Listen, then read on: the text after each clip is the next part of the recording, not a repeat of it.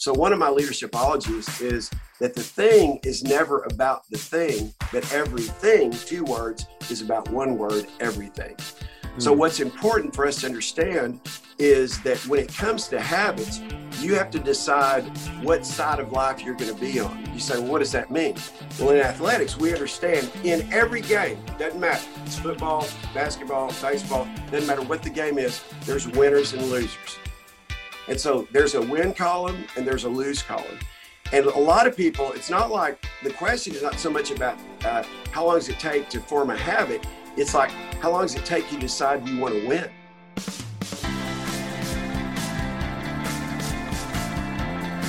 Welcome to the next episode of What's Next with Eric Wood. Our next guest is Keith Craft. Keith is the founder and lead pastor of Elevate Life Church, a non denominational church in Frisco, Texas. Over the last 30 years, he has spoken in the world's largest business seminars, Fortune 1000 companies, and educational institutions. He has shared the stage with John Maxwell, Zig Ziglar, former U.S. presidents, and Super Bowl champions. Keith is a leader, coach, speaker, author, and transformationalist. And Keith impacts thousands of people around the world every year, and you will be impacted by Keith's words today. Get out a pen and paper because the nuggets are going to fly from this brilliant communicator's mouth. As always, please take time to rate, review, and especially subscribe to this podcast so that every new episode will get pushed to your phone automatically each week and you will help spread the impact that I hope to make through this podcast. Enjoy.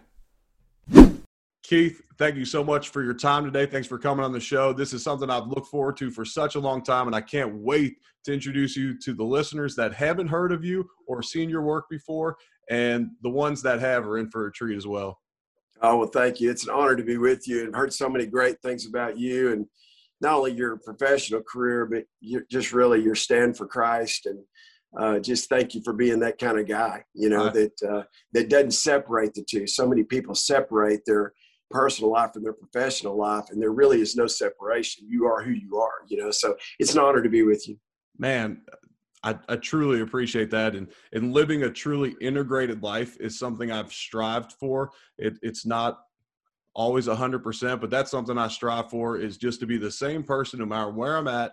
That's it and live by the same values all the time. But this this is not about me. This is about you.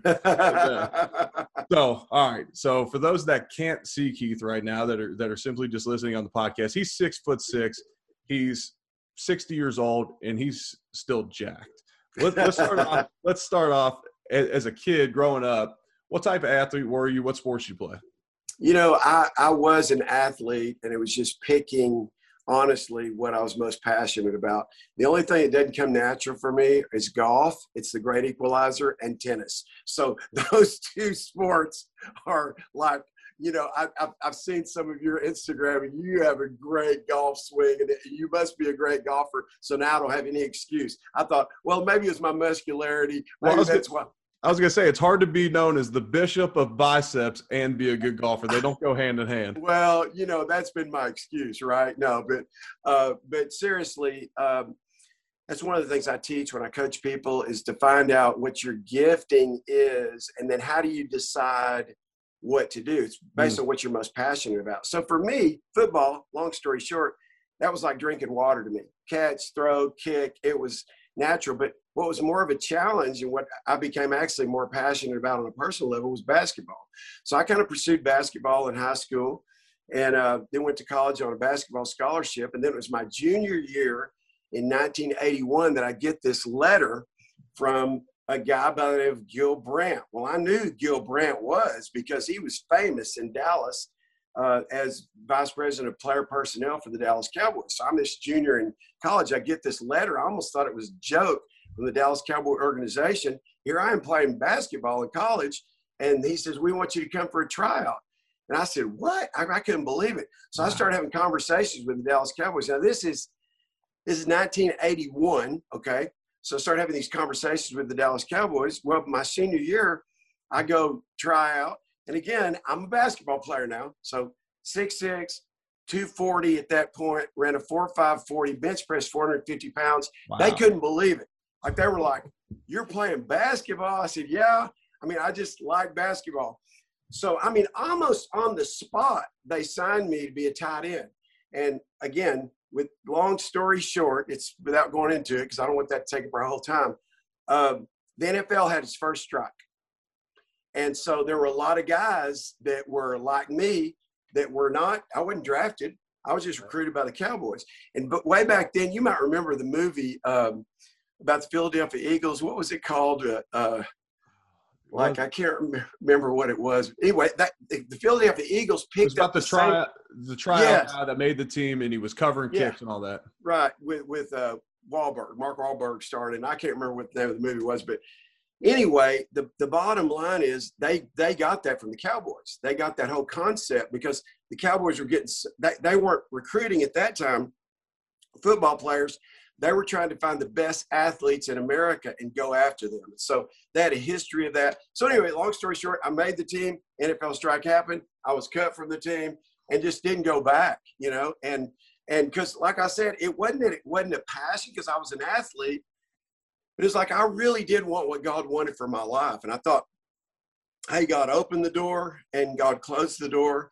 And so um, that kind of just set my course. I felt a call to ministry when I was nine years old and always served God, loved God. And I told Tom Landry on a conversation with Gil Brandt, I said, I just want you to know, I said, football's not number one for me. I said, God is, and if I come to the Cowboys, that's that's the way it'll be. And he said, We're good with that. You know, we want that. We actually want that. So back in the day, you know, that's that's Tom Landry, right? And uh, so anyway, here, here's the thing. I thought, well, I played college basketball. I had this door door open for football. The Philadelphia Eagles, interestingly enough, reached out to me and five other teams, Pittsburgh Steelers. You know, just because of my athletic, uh, you know, gift. I mean, again, back then, now it's different today, but back then, four, five, 40, 450 bench, you know, bench press and six foot six was a prototype, especially for a tight end in the NFL, you know. So anyway, I just didn't pursue it anymore and uh, just got it, got involved with ministry, became a youth pastor. And then, long story short, I was a youth pastor, and um, and I hosted a team called the Power Team. These guys did feats of strength, and so this was 19, basically 1985, and I had them come to a little old town, Sherman, Texas. The leader of that team said, "Man, you're the kind of guy we're looking for," you know. So anyway, I joined the Power Team, and so my athletic career continued because basically it was ex pro athletes on, on some level or very high level athletes that were a part of that that could do feats of strength. And that's what started my journey with, with really God using my athleticism because I thought, why would God give me these athletic gifts if, if he didn't want me to use it somehow? So anyway, I traveled literally all over the world with the power team for a few years and started my own organization in 1987 called Strike Force. And in the process of that, you know, that kind of brings us up to, you know, I've just never, I've never laid down the weights. I've always had a gym in my house.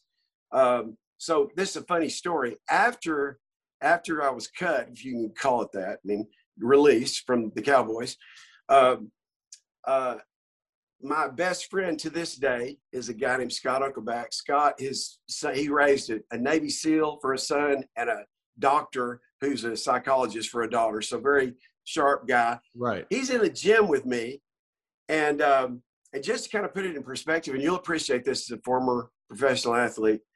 But that day we loaded 525 on the bar. This was after after the guy was going. I'd never done a steroid in my life, and I'd always you know been around 450, but it, it just got where it was almost like normal. That that day it was about three weeks after I was covering the Cowboys, I bench pressed 525 pounds for three times. Ooh. And so even today, that I think that would be strong in the NFL. But but so that was that was the strongest that I ever was. And then I kind of you know just continued to work out, but wasn't pressing it. You know, wasn't pressing it like I'd been pressing it in training up to the time that the Cowboys that the tryout with the Cowboys and all of that. But uh, but still to this day, you know, bench press 400 plus and, you know, I'm 61 years old and just in good shape. And it's, you know, it's, it's spirit, soul, and body, you know, we're, our, our body's the temple of God and I treat it like that. And uh, I'm not crazy nutritionally. I've got some friends like Steve Weatherford that are, he's, he's like, he's like he's like on it, you know. But I eat right, exercise, you know, do cardio, HIIT cardio every day, and work out about four times a week. And that's kind of the that's kind of the history of the athletic, you know. So yeah, our our our group is uh, our group of listeners have been introduced to Steve Weatherford. They were extremely impressed with his passion, and he brings passion to everything. So when he brings passion to nutrition, he's going to go all the way in with his Hulk juice and his metabolic reset and all that. That is extremely yeah. fascinating about the Cowboys. I've read your book. I've heard you on podcasts. I've heard your sermons. I haven't heard that full story before. Absolutely yeah. fascinating to me. And you see that more and more. I remember back in the day, the Cowboys were signing track guys because they were just right. for the right. fastest, the biggest, the strongest. And and brother, you talk about five twenty five for three. I played with offensive linemen who were good players. Yeah. You know, seven, eight, nine years in the league that couldn't bench three plates. Yeah, so, yeah. So yes, you were above the threshold yeah. required. well, and I give God, I give God the credit for that from a genetic standpoint because even today, I mean, to be able to lift the weight that I do, and I'm not pressing it like I used to, but uh, but always having a gym in my home. And you, you started out I, I, on the podcast saying something about consistency. I can't remember exactly what you said, but the thought that came into my mind was consistency really is the key to all long-term success. Mm. So it doesn't matter. In other words, God, God made us to be uh, uh, really uh, creatures of habit. Like a lot of people say, you know, whether they drink or do drugs or whatever, they say, you know, I just have a you know, I've just got a habitual personality. Everybody does. Everybody has the capacity to have a habitual personality because here's the fact whatever you practice over and over and over, whatever your habits are over and over and over, God intended for you to become instinctual. So it's just like instinct. Like when I told you as an athlete, it's like drinking water for me, except for golf and tennis. But anyway, it was like drinking water for me. I mean that seriously. So it was it was like instinctive. But anything that you're consistent with can become instinctive, and that creates what I call and others have called a habit force in your life. Mm. And a habit force in your life is when you do something over and over and over, and it it takes over basically. You know, you don't decide to smoke the cigarette anymore. The cigarette decides you're going to smoke it. You don't decide when you're going to drink. The drink decides when you're going to drink. That's when the habit force is taken over but it's positive as well. So so where we don't where where habits become bad habits is when I'm just giving my what I call superpower, my superpower of of of being able to be consistent, being able to use my discipline to say I'm going to do this now, I'm going to do this, you know, every day and and again people give that superpower to the wrong things and so that's why there is addictions because God created you as crazy as it sounds, you won't read this probably in a book somewhere, but God created you with an addictive behavior. He created you to have the power to be addicted, if that makes sense. Man, that is so good. I, I, often talk about you become what your habits and thoughts are. So be very Ooh. intentional about those on a day to day basis. And, and I'm big on habit stacking. So for me, yeah. I'm, I'm big on memorizing scripture. I've seen it show up in my life. I'll be doing a podcast, a speaking engagement, and I'll pull up a, a, Bible verse that I did three years ago. I'll pull it out and it'll assist me in that moment. Right. I'll have a, you know, I'll be with someone that's at a loss or, or whatever it may be. And I'll have these words that I don't even know where they come from. I've just yeah stored them up inside of me. Well, for me, I'm going to brush my teeth every single morning. My, my parents made me do it. It became a good habit early right. on. I never broke it. So I'm going to brush my teeth every morning. Okay, well, I'm going to do my memory verse with my teeth brushing because I know I'm going to do that. And I know I want to memorize scripture. And so I've seen that take shape in my life. And I've tried to implement as many things as I can in your mind. So, and, and I've never heard you speak on this. And I hope, hope uh, maybe you can give us some insight. How long do you think it takes to create a habit? Well, I'll, I'll tell you this: the it, the general rule is 21 days, but but it's more than that. It's yeah, like you say 66. Right. You you understand this, okay? So I'm going to speak athletic here for just sake because here's I have this uh, what I call leadershipologies, and and uh, leadershipologies are basically ology on the end of any word is the study of or philosophy of. So biology, kinesiology, psychology, well, I coined the, the word leadershipology or the study of or the philosophy of leadership. So, one of my leadershipologies is that the thing is never about the thing, but everything, two words, is about one word, everything. Mm. So, what's important for us to understand is that when it comes to habits, you have to decide what side of life you're going to be on. You say, well, what does that mean? Well, in athletics, we understand in every game, doesn't matter. It's football, basketball, baseball, doesn't matter what the game is, there's winners and losers. And so there's a win column and there's a lose column. And a lot of people, it's not like the question is not so much about uh, how long does it take to form a habit. It's like, how long does it take you to decide you want to win? Wow. So you know what I'm saying? So it's not like, oh man, this arduous self-discipline. I've got to get this. No, I want to win in life. So how do you how do you get people on the winning side of life? And I'll simply, you know, in football, it's the it's it's there's no and there's a defense, there's an offense, there's a playbook, there's a there's a strategy, there's all this. Okay, there's coaching, right? But really, to get on the winning side of life, like if you could just like I'm, I'm going to give you like three lines here: win, lose, if I check, okay, I want to win, that's where you start. I want to win. What that kicks into place, next line would be, what can I control? Hmm. If you if you're on the losing side of life, you're focused not on what you can control, you're focused on what you can't control. So there's controllables and there's uncontrollables. So once I decide, okay, I want to win, then what part of that win can I control? What area of my life do I want to win in? Okay, what do I need to control? People that lose, they get focused on the uncontrollables. They blame other people for their lack of success. They blame other people for where they are in life.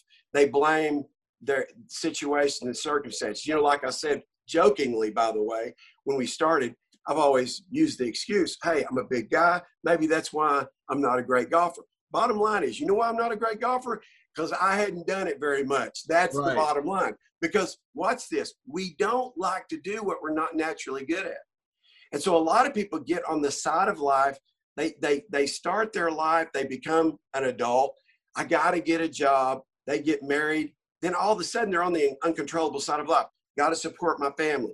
Got to make sure this. And they're way outside their gifting. They're way outside their what they're most talented uh, in doing. They're way outside their passion. Why? Because now they're on the uncontrollable side of life watch this now, because of decisions that they made that weren't calculated by whether they wanted to win or lose. They're just making decisions, and now the tail's wagging the dog. So, again, the question for me is not how long does it take to form a habit?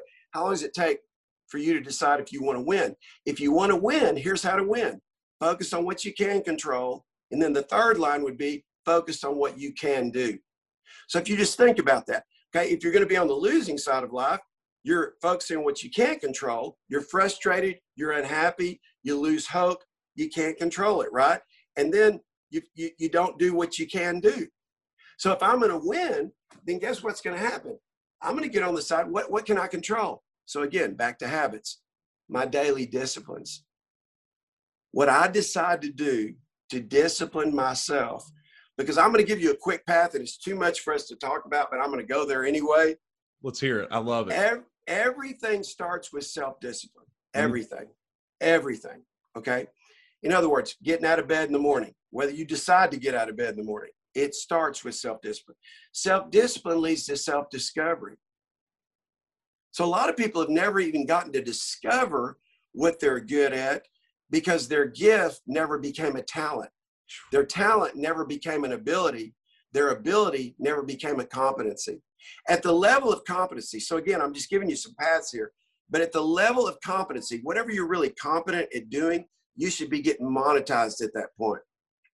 There's a lot of people that are competent in a lot of things, but they're not being monetized for it. So that's part of what I coach people in. Hey, let's find out what your gifts are. Let's find out what you're most passionate about. Let's turn those gifts into talents. You obviously became a very talented football player how does how does how do you go from being gifted as an athlete to a talented football player? One way, self-discipline.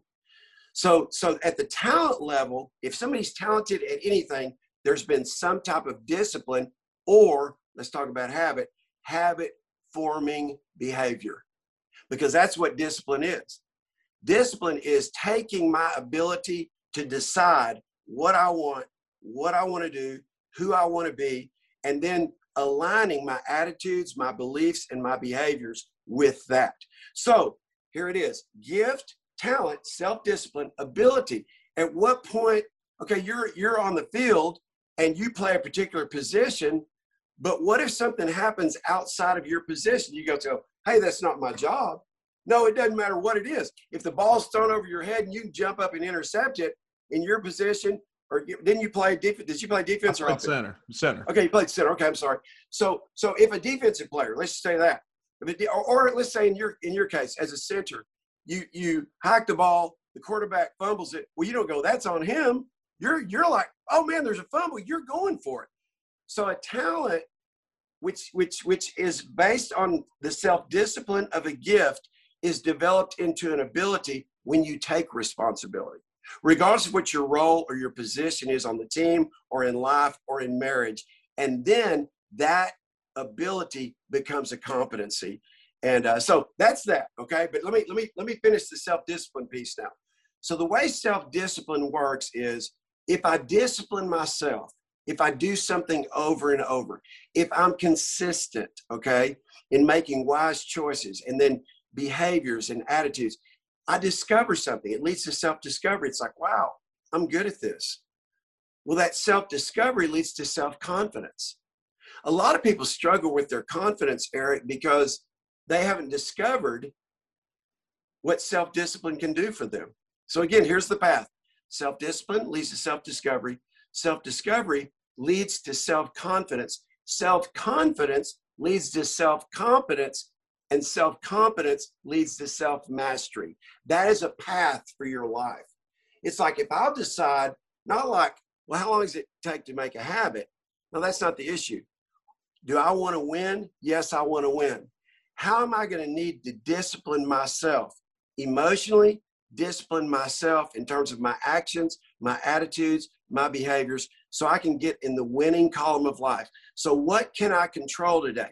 And the only way that that can be used for me rather than against me is if I will do the hard work of doing what only I can do that day to make it happen. That's how great habits are developed. So that's a lot, I know, but that's that's like bam, bam, bam, bam, bam. So. Hey, you know what? In the introduction, you got a resume that rivals anybody. You've shared the stage with some of the biggest speakers in history. People have paid tens and thousands of hundreds of dollars to work with you and you just laid it all out for all the listeners. So if you got it on 1.5 speed or 2 a time speed rewind it get your notebook out and take note of this because this is these are life-changing concepts these are mm. these are concepts that people pay so much money for because these are enlightening these are things that will take you to that next level in life no matter where you're at if you're a mom and striving to be the best mom you could be, right. best dad, businessman, athlete, whatever it may be, you got it there. So you're talking about this win column. Would yeah. you say that your personal win column or anybody's personal win column is determined by their own core values to determine what a win is for them? Yeah, I, think I think that's that's that's the next big question. Okay, so in other words, that's if I'm going to win, this is how I win. Okay, that's what I just described.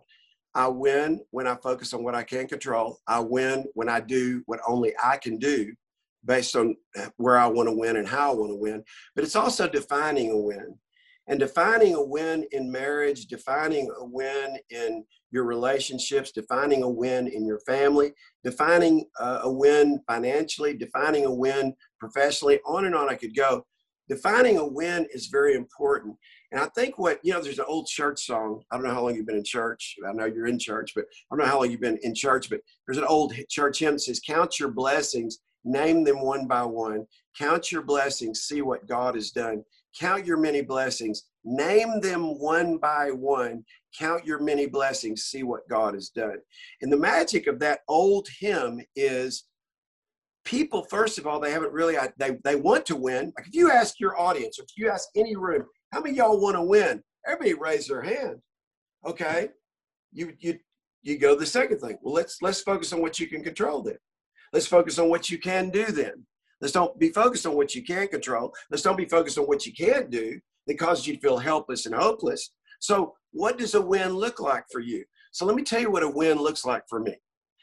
I start with six wins before my day even starts.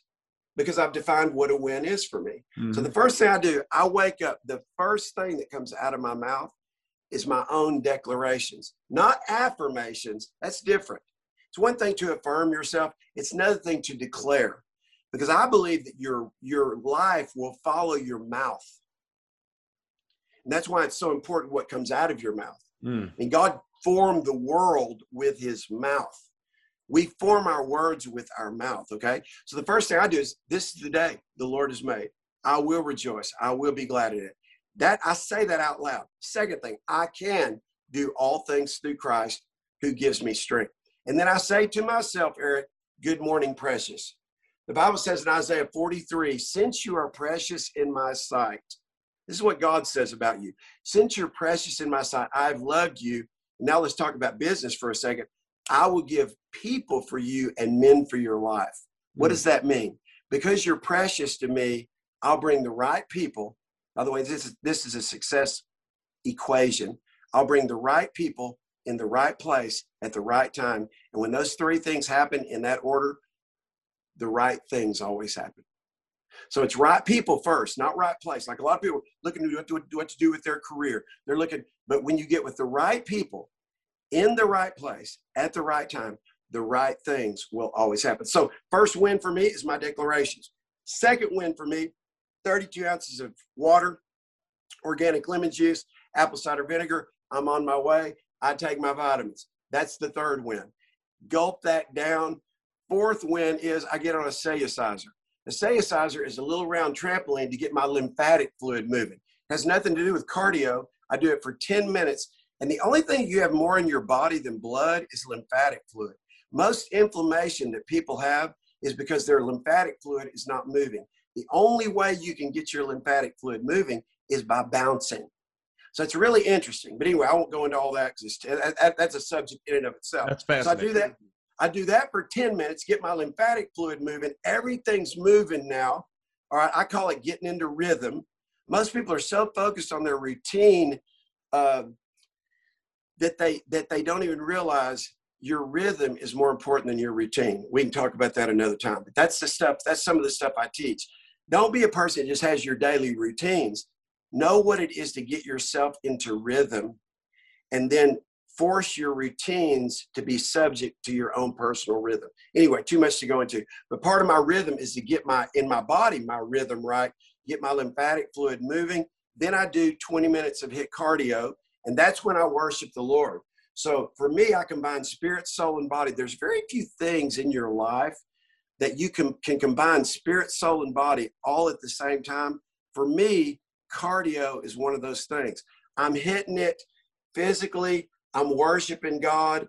It's I'm I'm I'm I'm entering and engaging with my emotions. And you talk about rhythm and synergy. That's before my day even starts. So those are six things that I do. That guess what I've already done by the time I did whatever I decide to do that day. I've already won in six areas. Why? Because I've defined what a win looks like. So I hope that helps.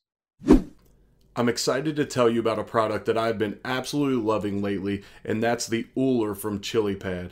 It is a temperature controlled mat that goes under your sheets on your bed and controls your body temperature throughout the night. I originally heard this product endorsed by Tim Ferriss, Tony Robbins, David Nurse, and others, and I knew I had to give it a try.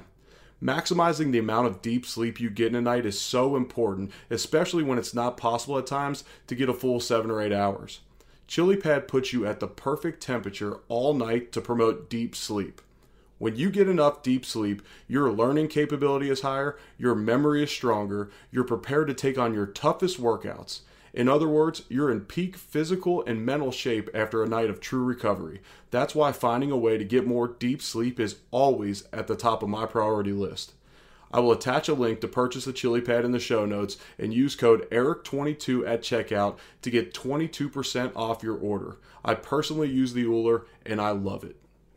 Oh, it does completely. That, that's phenomenal stuff. I actually have a fairly similar morning routine and almost too freakily similar without us ever talking about this. I do Yeah. 40 ounces of water with apple cider vinegar and lemon juice, a couple other creatine, and a few different spices for the brain uh, Yeah. restoration in there. I get on a Juvent vibration machine to get everything moving. So the bouncing, this is yep. a um, it's a micro vibration, micro shock deal. It, you, I can read my Bible on it. I can read my yeah, daily. Awesome. So it locks me in. I have to stand there. So I do. Sure. So it's funny. There's so many similarities there. My win is one of my wins is doing my daily memory verse while I'm brushing my teeth in the mirror. And, yeah. and you have to have these in your life, but having a routine that sets you up for a day to day to get these wins, to get these yeah. to make success show up in your life. I didn't just wake up one day and I was 310 pounds, and the next day I was 250 pounds because I needed right. to weight when I was done playing. But it was just daily practices, and, and I love. You talked about God will give you the right people at the right time. Yeah, and, yeah. And through through your mastermind courses, through the research I've been able to do, looking in for looking from the outside looking in, and one day I'll be on the inside looking out. But from the outside looking in, a lot of it is a. And you talk about the importance of who you surround yourself with. Yeah, so God yeah. put those, but talk about the importance of those who you surround yourself in in your life with. That will get you to those wins we talked about. Yeah, well, I'll couple it with your last question that I didn't answer effectively, but so I'm going to combine both both questions. How do you get the right people in your life? This is a huge deal. Okay, how do you meet the right people?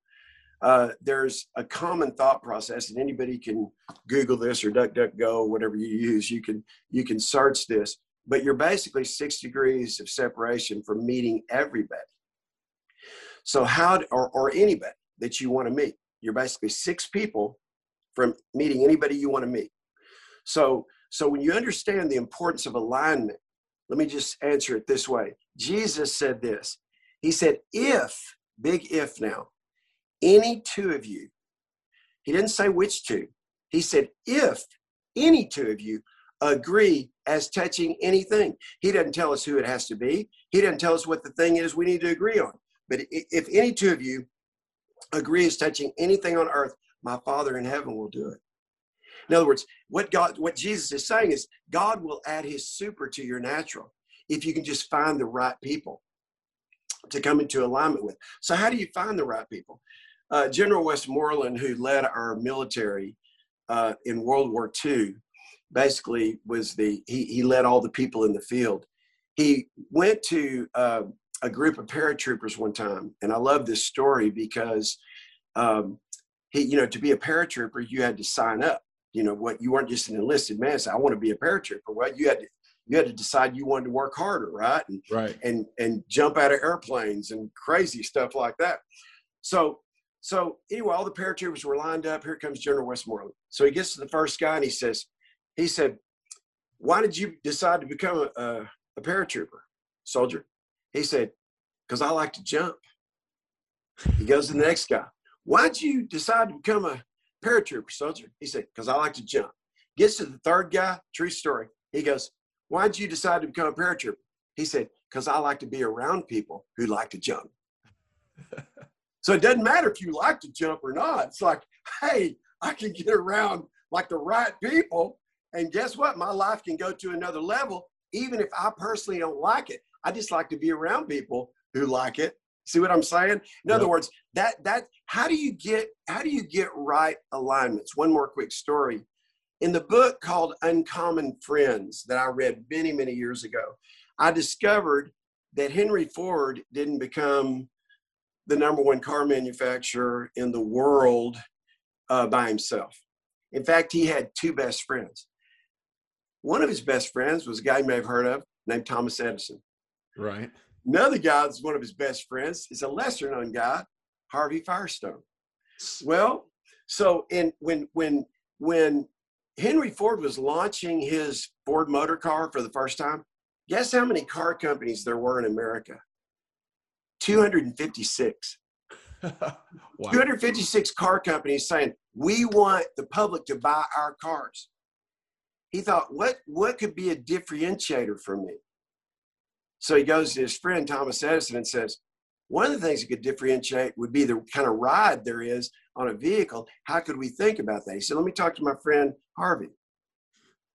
So if you go to Thomas Edison's estate today in Edison, New Jersey, you'll see rubber trees planted everywhere. They went all over the world in search for rubber trees that they could vulcanize into rubber and give Henry Ford the advantage of having a car that nobody else had with tires, rubber tires. Wow. That's how he became number one. Wow. so, again, the alignments. How do you find right alignments? Another part of that story is, and again, this is all history, but uh, Thomas Edison's laboratory, his, where he invented stuff, burnt to the ground. Literally, he and his wife were walking in the embers after it had burnt all night. It was early in the morning. All of a sudden, their friend Henry Ford comes rolling up in his, you know, Model T Ford. You know, he gets out of the car and he said, "Tom, how, how much you think it's going to cost to rebuild it?" He goes, "I have no idea." Henry, he said, "Maybe seven hundred fifty thousand pulls out his checkbook, writes him a check. That's when you get in the right alignments, that's what happens. So, how does it happen? How do you find the right people so that you can be in the right place, so the right time can happen, so that you can be ensured that your that right things are going to happen? Here's the way you do it with core values. Mm. You see, people fall in love, which I don't have time to talk about that, but people fall in love and then they fall out of love. Because if you can fall in love, you can fall out of love. But when you align your life with somebody who they're what matters most, matters most to you, it's the breeding ground for love. And you'll never fall out of love because you never fell into love. Why? Because it's your core values that are your bond. So the greatest, so I'll say this to you at 34 because I'm I, you're about half my age. I wish I had known the concept of what to call it earlier, but I lived it earlier. In my book, you may have seen when I was 15, I'd moved to a new town, Slidell, Louisiana. Long story short, we'd grown up in Dallas my whole life. My dad was a Dallas policeman.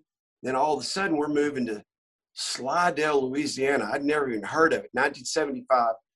I get there, first day I'm there, basketball coach says, You play basketball. I was 6'3 at that time sophomore in high school, weighed about 165 pounds wet. I've always joked and said I was so skinny that if I turned sideways, I looked like a zipper. I mean, I was skinny, okay, but but I was tall.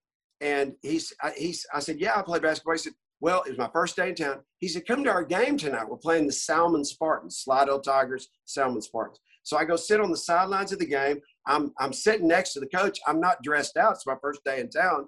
He's just talking to me because already I was one of the biggest guys on the team at six three in high school, right? You know what that's like. Mm-hmm. And uh, and so we're talking. All of a sudden, I look across the the court and I see this girl. She's cheering. So I turned to the guy next to me and I said, "Who is that?" He said, "Well, she she's going steady. That's what we called it back then. She's going steady with the guy, but there's one right down there that looks just like her on the other end of the court. There were twins." I'm sitting there, I'm going, I can't believe this, man. So I'm looking and I thought, one's taken, one is mine. That was my thought process. I'm like, I'm gonna meet this girl. my first day in town. Eric, first day. Right. We go we go to McDonald's that night. Long story short, she's sitting with all her little cheerleader friends. I walked right up to her. I didn't look at them, looked her right in the eye, and I said, Hey, would you like a Dr. Pepper? I won't go into the whole story, but anyway, that night she had her first Dr. Pepper. I went over to her house that night, that night, first night in town. That night, I invited myself over to her house. We're sitting on her parents' Ethan Allen light blue French provincial couch. And I said, I just want to tell you something. She goes, okay. I said, I'm a born again spirit filled Christian. She goes, what? She didn't say anything. She got up and walked out of the room. I thought, well, I've taken my stand for God. You know, that's what I was thinking. Because that's mm-hmm. what I wanted her to know. Like, this is who I am.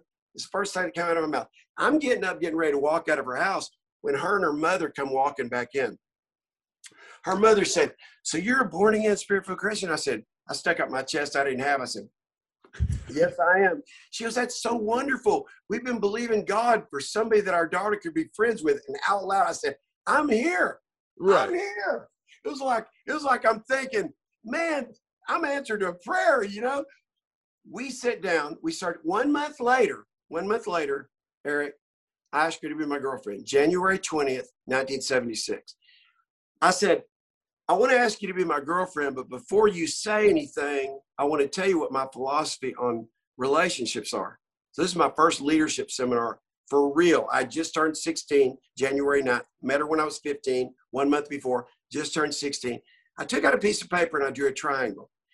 And I put her name on the left, my name on the right, God at the top, drew two arrows. And I said, here's what I believe about relationships. If you'll be your best for God and I'll be my best for God, we'll meet at the top. And then I drew an arrow between our names. And I said, and I believe that whatever we decide to do, that God will put his hand on it if we're both seeking God. I said, what do you think about that? She goes, I think that's wonderful. I go, okay, well, there's something else. She goes, what? And I go, I go, well, again, people get divorced because they decide it can't work and they walk away. Now here I'm 16, okay? She's right. 15. And I said, let's don't be those kind of people that just walk away. There's a scripture in the Bible, I, and I, you know, it's in Ephesians 4. I said, it says, don't let the sun go down on your anger and give your enemy a foothold. Mm-hmm. I said, so if we're going to like be in a dating relationship, just promise me that you won't walk away from me. And God gives you 24 hours to deal with any kind of anger. And I said, to me, that's what's wrong in the world is that people get angry and they stay angry. And the Bible says, don't let the sun go down in your anger and give your enemy a foothold. I said, so I believe that the enemy has a foothold in a lot of people's lives because they stay angry more than 24 hours. I said, so you, if you're going to be my girlfriend, would you commit to talk things out in a 24 hour period? She goes, well, yeah, I like to talk. I said, no, I'm not talking about that. I'm talking about really deciding, let's live by the Bible. Like, let's resolve our anger. She goes, she goes, she goes, okay, yeah, I mean, I like that. I said, well, here's the thing. I said, if you say yes, today's January 20th. And I said, I'm going to honor you on this day every month for as long as we're together. So she did. She goes, What does that mean? I said, I don't know what it means yet, but I'm going to honor your yes. So, long story short, we went to high school together. We went to college together. I played basketball. She was the cheerleader through all of those eight years. And then I waited a year after we got out of college. We got married. Today, we've been married. Now, listen to this. I don't count the years. She counts the years. I count the months. Because on the 20th of every month, which by the way, today is the 19th. So tomorrow we will celebrate 532 months together tomorrow on the 20th.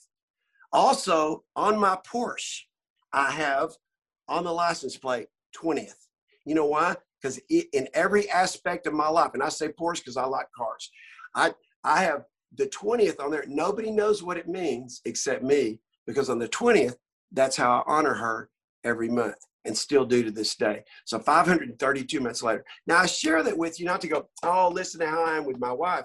I share that because your question was about core values and how do you know, you know, the, who the right people are and how you get in relationship with the right kind of people. Honor was a core value that I had then and that I have today. Conflict resolution. Let's let's just don't be angry people. We live in an angry world, Eric. People are mad you don't agree with what they agree with, if your issue is not their issue, they're mad about it and they want to tell you they're mad about it. Why? Because they have no conflict resolution strategy. So they just want their own way. That was a core value that I had. And then excellence. Sheila, let's be our best for God. And if you'll commit to that with me, whatever we decide to do, and I drew that other arrow, God will, God will work that out. That's how I've that's how I have a great marriage. Not what's this? Not because I couldn't have loved another woman but because I shared such similar values, it incubated the love that we have today, now with five grandchildren. I raised my family with core values. It, it was honor because we didn't want dishonor.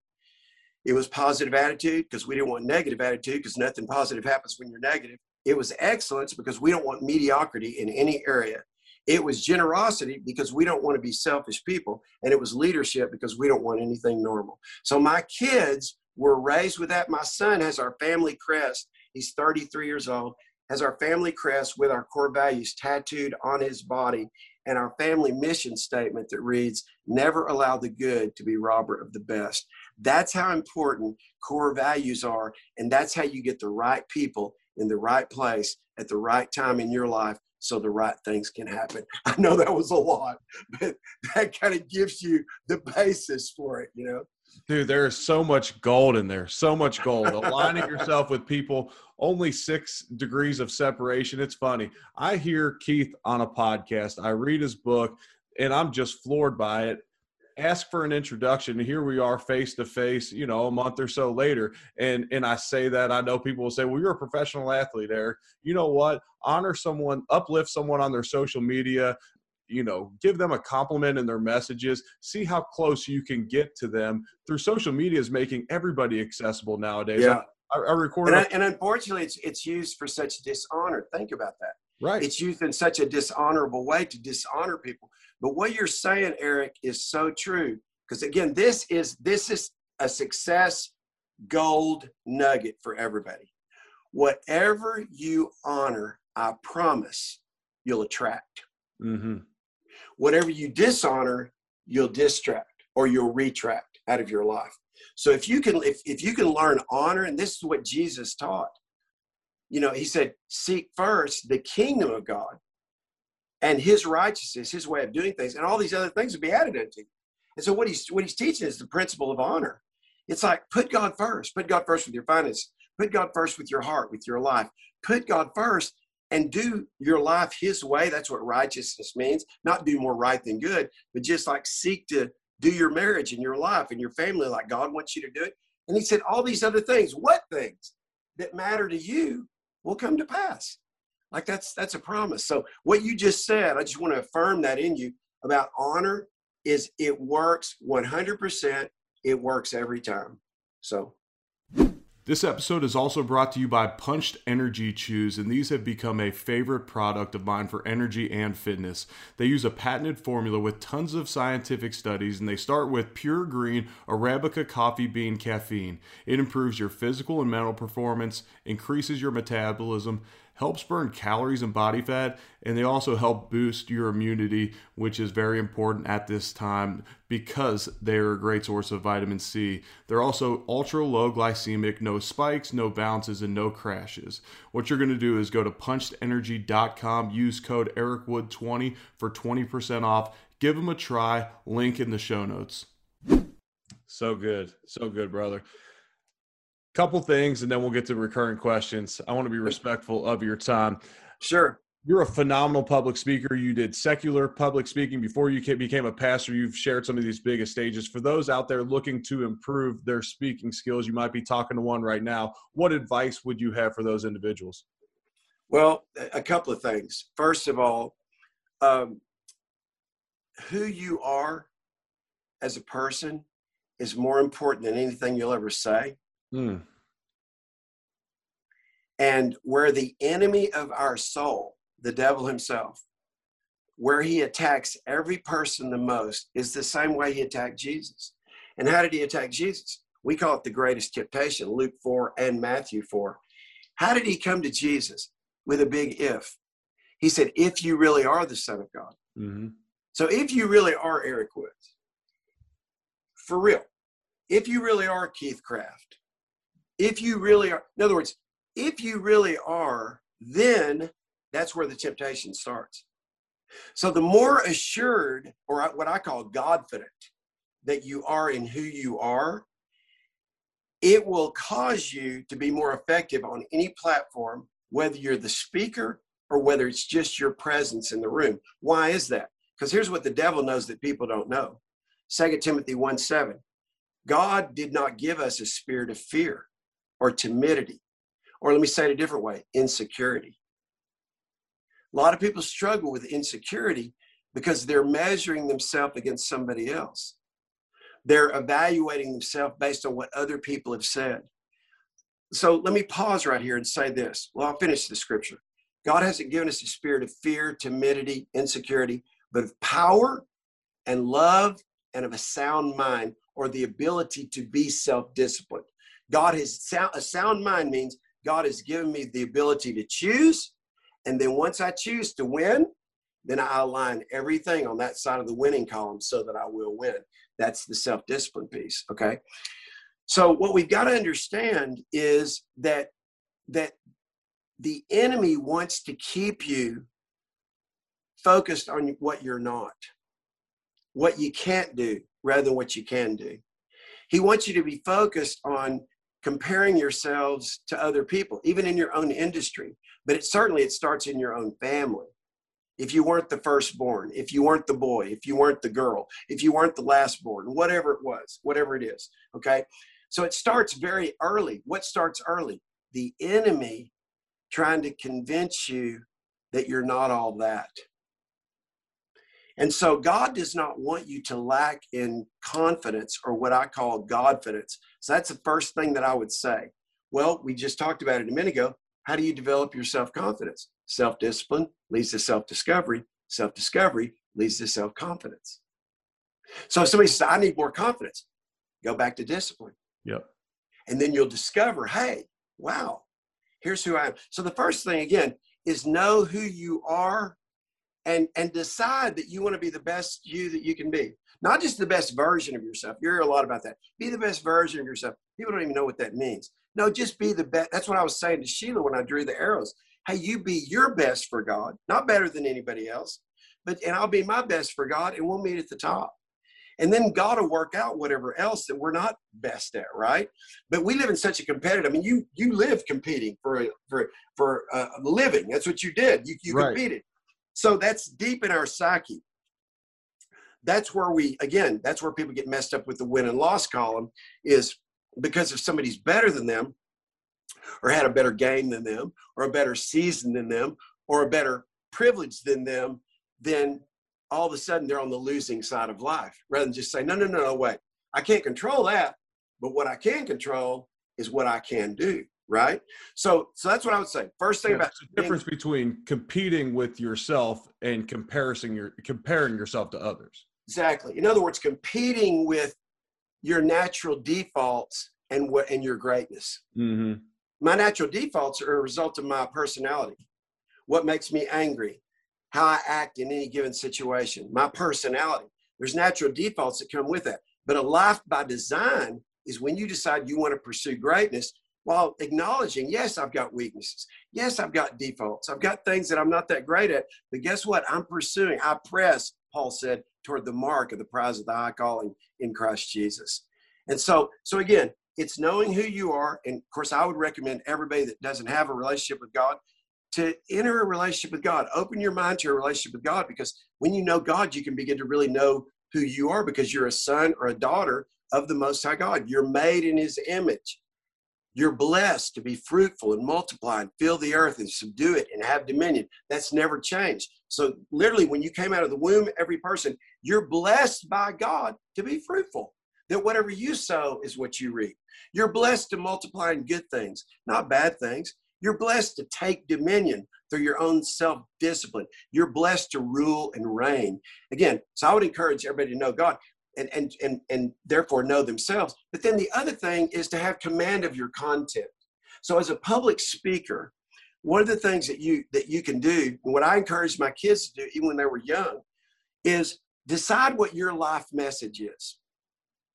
Like if you had a life message, what would your life message be? Well, one of my life messages is that it's your divine fingerprint. It's like that was I got that revelation when I was 14 years old that I had a fingerprint that nobody else had to leave an imprint that nobody else could leave. and I got that in church, by the way. It's like, hey, I've got a fingerprint, and you do too. Every person does. Nobody has ever, ever seen a you. You know, I call it deposit of God's glory in you that the world has never seen, that you have to discover, you have to develop, you have to deploy that.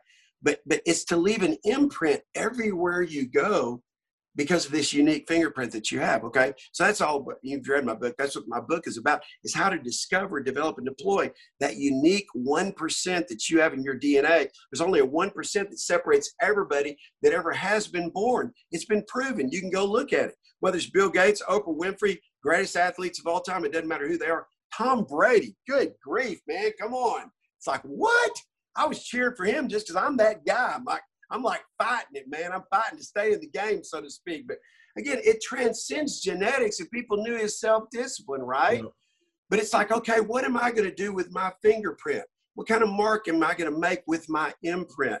So again, having command of your content and command of your content as a public speaker is to know in any given situation, what is my life lesson or what is my life message based on my life lessons that, that, that with my kids, I said, I want you to develop three things that if I call on you and I say, hey, just want you to talk about, talk, talk about your life message, that they'd be able to give a five minute speech on their life message based on what?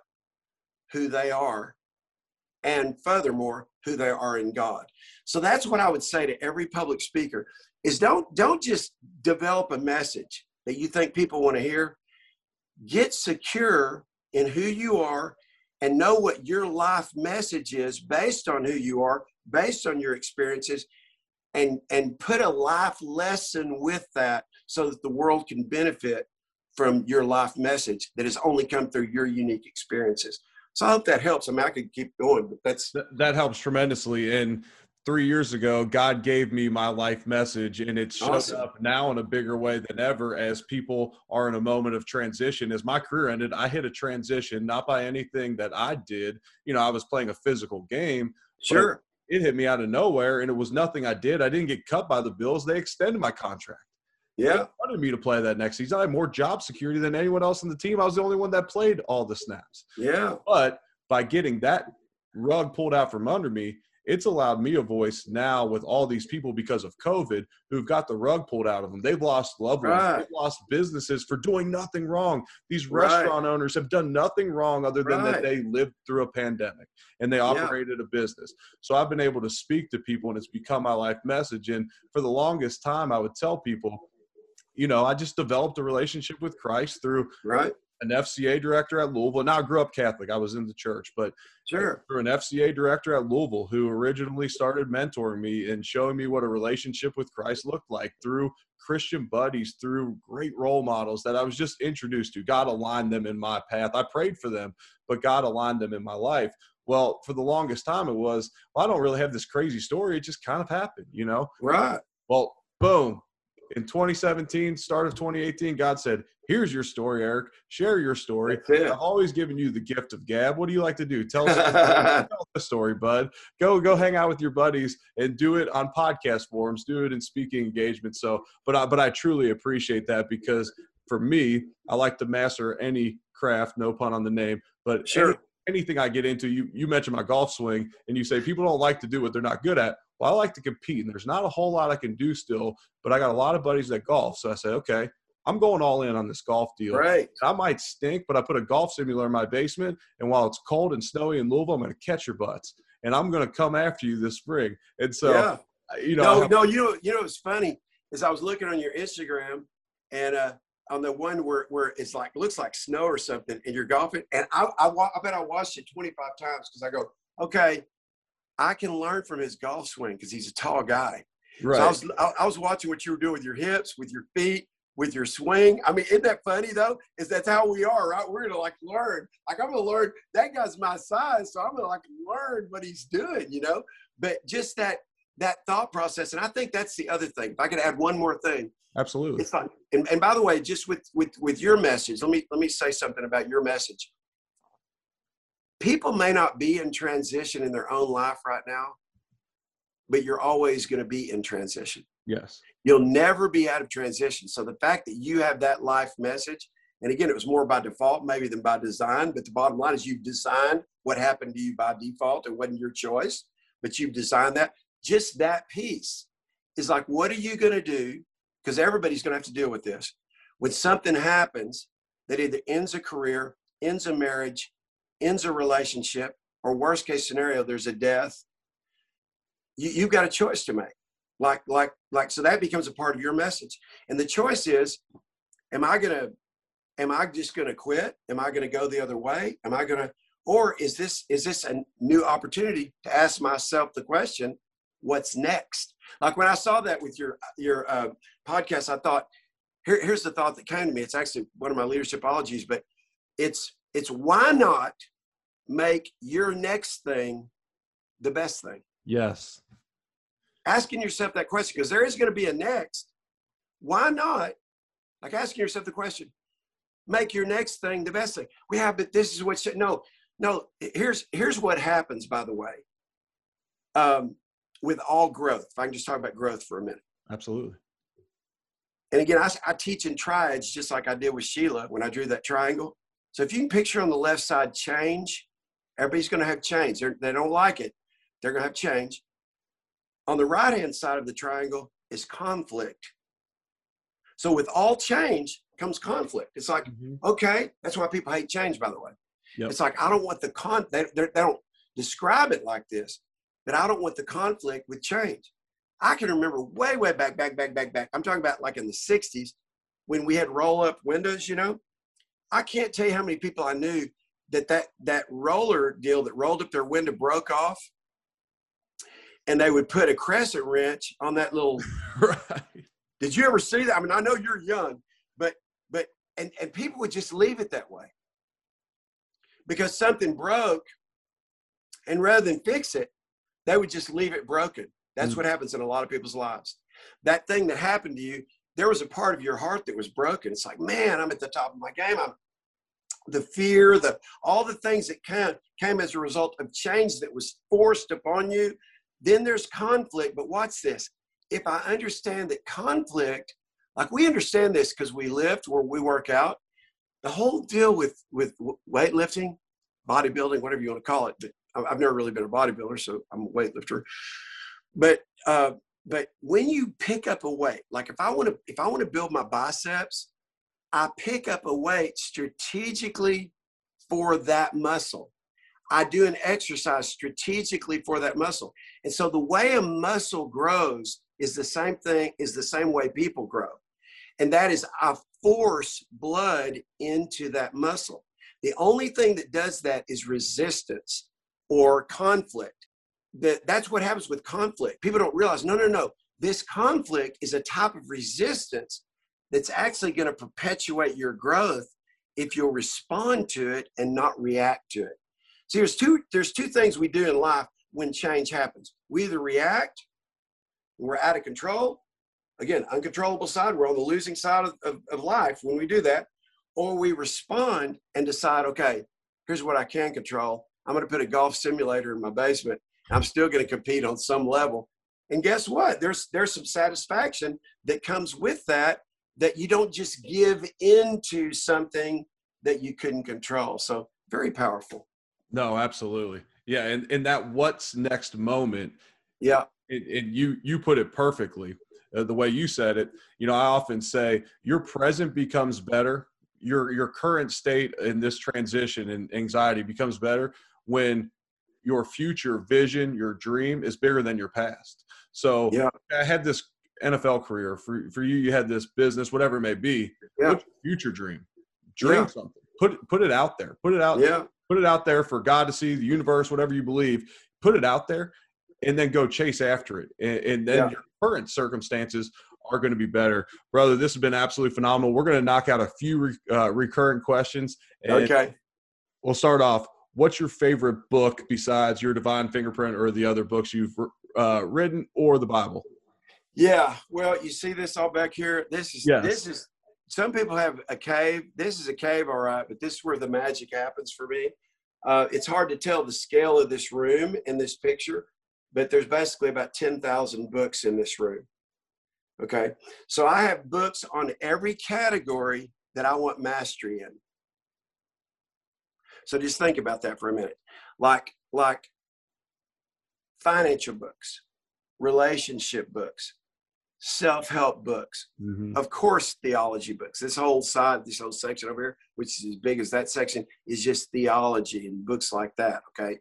Um, books on great people's lives. One of the one of the one of the things that you need to understand about when you read a book, the reason readers are leaders is because when you read somebody else's book, you are absolutely reading the best part of them.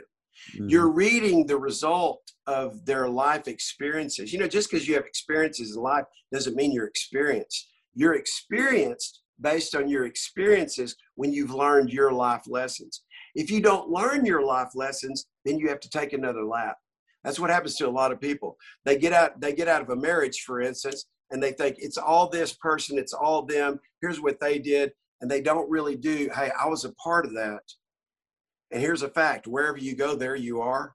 So, whatever caused, whatever part of you that was a part of that not working, if you take that into your next marriage, it'll end the same way. Because at the at the end of the day, I take responsibility for me. I don't post blame. You know, I don't, you know, I blame I, I do what I call blaming effectively. Like if something bad happens to me, I blame that person or that situation for helping me learn something new and learn something better. You know what I mean? Right. So anyway, um, so so I, it's it's hard for me to answer the question. Give, give me your favorite. Give me your favorite finance book. Uh, you know, probably as as far as a cohesive, like one book that I would recommend is Tony Robbins' book that he did on money. Uh, his most it's his most recent book. I can't I, the, the name of it I can't think right off the top of my head, but he basically interviewed the greatest money minds in the world and so, I, I, like I said, I can't recall the name of the book right now, but it's Tony Robbins' book on wealth or on money is is one of the greatest recent ones that I've that I've read. Uh, you know, here, here, let me tell you some of my favorite authors. That might help. Yeah, so perfect. everything Zig Ziglar's ever written, I've consumed. Everything Og Mandino ever wrote, I consumed. From a spiritual standpoint, everything that Max Lucado has ever written, I've consumed. Everything John Maxwell has ever taught, I've shared the stage with John Maxwell many times, uh, I've consumed. In other words, if you're attracted to a certain type of of more than genre, a certain author, um, I started reading Zig Ziglar when I was 15 years of age. Well, I never dreamed that I would share the platform with him 30 times a year for 13 years. Whoa. But my point is, whatever you're attracted to, and you honor that, what we talked about before, if you honor that person, if you honor that message, guess what? God just may you're attracted to it for a reason. There may be an alignment there in the future if you'll just stay open for that. And so that's what I would say. So, so again, um, I, I, could go on and on, but that, I have many favorite, many, many favorite authors, and any any author that I really resonate with, I buy everything that they've written. So I do the same thing. You know, early on, I got into Malcolm Gladwell books. I've got Jon yep. Gordon books. I got Max Lucado books. I got Kyle Idleman books. I've yep. got them. But it's funny you said that. It's it, it's crazy how many how many things you've said during this podcast that have shown up in my life, and I, have seen the fruit of it. But I bought every Jon Gordon book. He spoke to the Bills at one point, and yeah. I said, "Hey, I just want to let you know, the Energy Bus was one of the first books that I read that I didn't have to read." And he yeah. said, oh, "I appreciate that." Well, 10 years later, I start a podcast and I reach out to him, one of the top best-selling authors, one of the top speakers out there, and he gives me 40 minutes of his time right. during a hot speaking circuit. Right. Because I honored him. When he came right. to the Bills, I honored him. Shook his hand, looked him in That's the eye, told him, hey, I'm a fan. And, and, it's it's little things like that, those little alignments. You don't know when they're going to pay off. That was 10 years later. Yeah. When I reached Yeah. So by the way, he's he's a dear friend of mine too. So yeah. He, anyway, yeah. Guy. What was your first car? I know you're a car guy. What was your first car? Oh my goodness, a '69 Mustang with a 351 Cleveland. Ooh. And uh, I'm just saying, back in the day, it was the car. I mean, it was the car. Uh, the the the the car that I just finished, uh, and this is going to sound like an exaggeration, but I promise you, it's not. I'll show I'll, I'll show you pictures of it at another time. But I just got it back this week in Texas with all this crazy weather that's going on as as of this recording but as a 1970 Chevelle, and I put an LT4 uh, Z06 Corvette engine in it. And for real, it might be the nicest one in the world. I mean, it sounds like an exaggeration, but I just know cars. And so that's that's my newest and latest, greatest creation, you know. That's incredible. All right, last one. What's next for Keith Craft? What's next for me? Uh, I'm in I'm in a, a transition. Uh, my children all work with me, uh, both in my businesses, mastermind, personal coaching, but also in my church. All of them are pastors with me, and that's what I feel like is is. My wife wrote a book called "Live Your Legacy" that's very very powerful, and uh, it's really our story of our of our family. I wanted to create a table, Eric, where anybody in my family that there would be room at the table for them if they wanted to be a part of it. And sure enough, they all want to be a part of it. So, and again, that's a great family culture. That's core values based culture. That's, you know, investing in them, telling them what we do. I want us to do together. So, my son is running our church staff now, which empowers me to do my masterminds, both in person, online, elite couples mastermind, other elite masterminds, and then personal coaching, which I take one week a, a, a month and just do personal coaching as well. And so, uh, what's next for me is to really focus on, I would say, over the next four years when I'm 65, to uh, have a great transition with my son. I'll always work in the church and with the church, but uh, I want to be able to do more um, in this space that I'm in right now, and um, and that's what I'm that's what I'm focused on. Man, I love it. I love how you pour into so many others. I love how you get your family involved with the business as well. The business, the church. Churches are yeah. business. As I introduce pastors a lot of times, I'm like, this guy could be the CEO of so many different businesses, and the, fa- yeah. and the fact of the matter is, he manages more employees than most CEOs. So yeah, yeah. yeah. Well, and two, not just that, but it's the it's the volunteer staffs. I mean, we have uh, over 2,200 people who serve in our church, and so you're leading a non-paid uh, organization to serve the lives of other people. You know, so Absolutely incredible. Keith, I can't thank you enough for your time here today. Your words, your sermons, your book has impacted my life without us ever meeting face to face. And I, I, can't thank you enough for your time today. Your words impacted me, so I know they'll impact so many others out there. Get his book, Your Divine Fingerprint. I promise you, it is an incredible read, and the stories in it will make you laugh, they'll inspire you. Um, Keith obviously has shared the stage with some of the world's best because we talked at the very to bring it full circle you talked about an integrative life.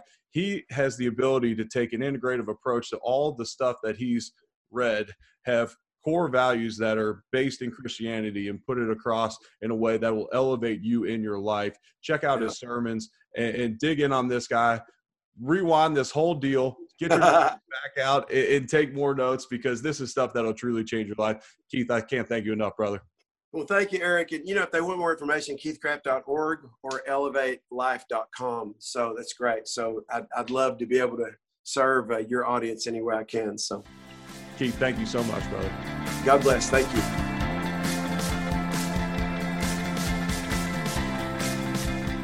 Throughout my NFL career, I worked with many custom clothing companies. Guys would come from around the country and set up shop in our facility and try and sell us clothes, and no one has compared to someone I work with locally in Louisville, Jordan Yocum with Tom James. He is an expert concierge that can save you time. You know, I don't even have a full time job right now, and it's hard for me to go to the mall and pick out clothes or to order something online and it generally doesn't fit. And then I either got to go get it tailored or me and my wife got to go send it back. Put an end to that. Jordan works within a 100 mile radius of Louisville, Kentucky, and he will come to you with the clothes, and it's great. You can contact Jordan at j.yocum at tomjames.com or visit the website tomjames.com for more info.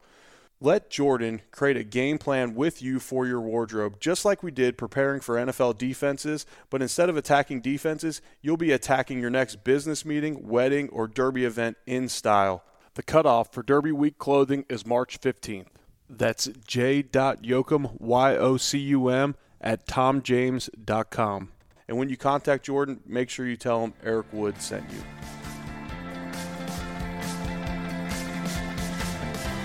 Thanks for tuning in to this week's episode. If you enjoyed this episode, please share it with a friend or with your followers on social media. Also, shoot us a rating and support the sponsors whose information is in the show notes. Until next time, as I tell my daughter before she leaves for school every day, spread some joy, and make it the best day ever.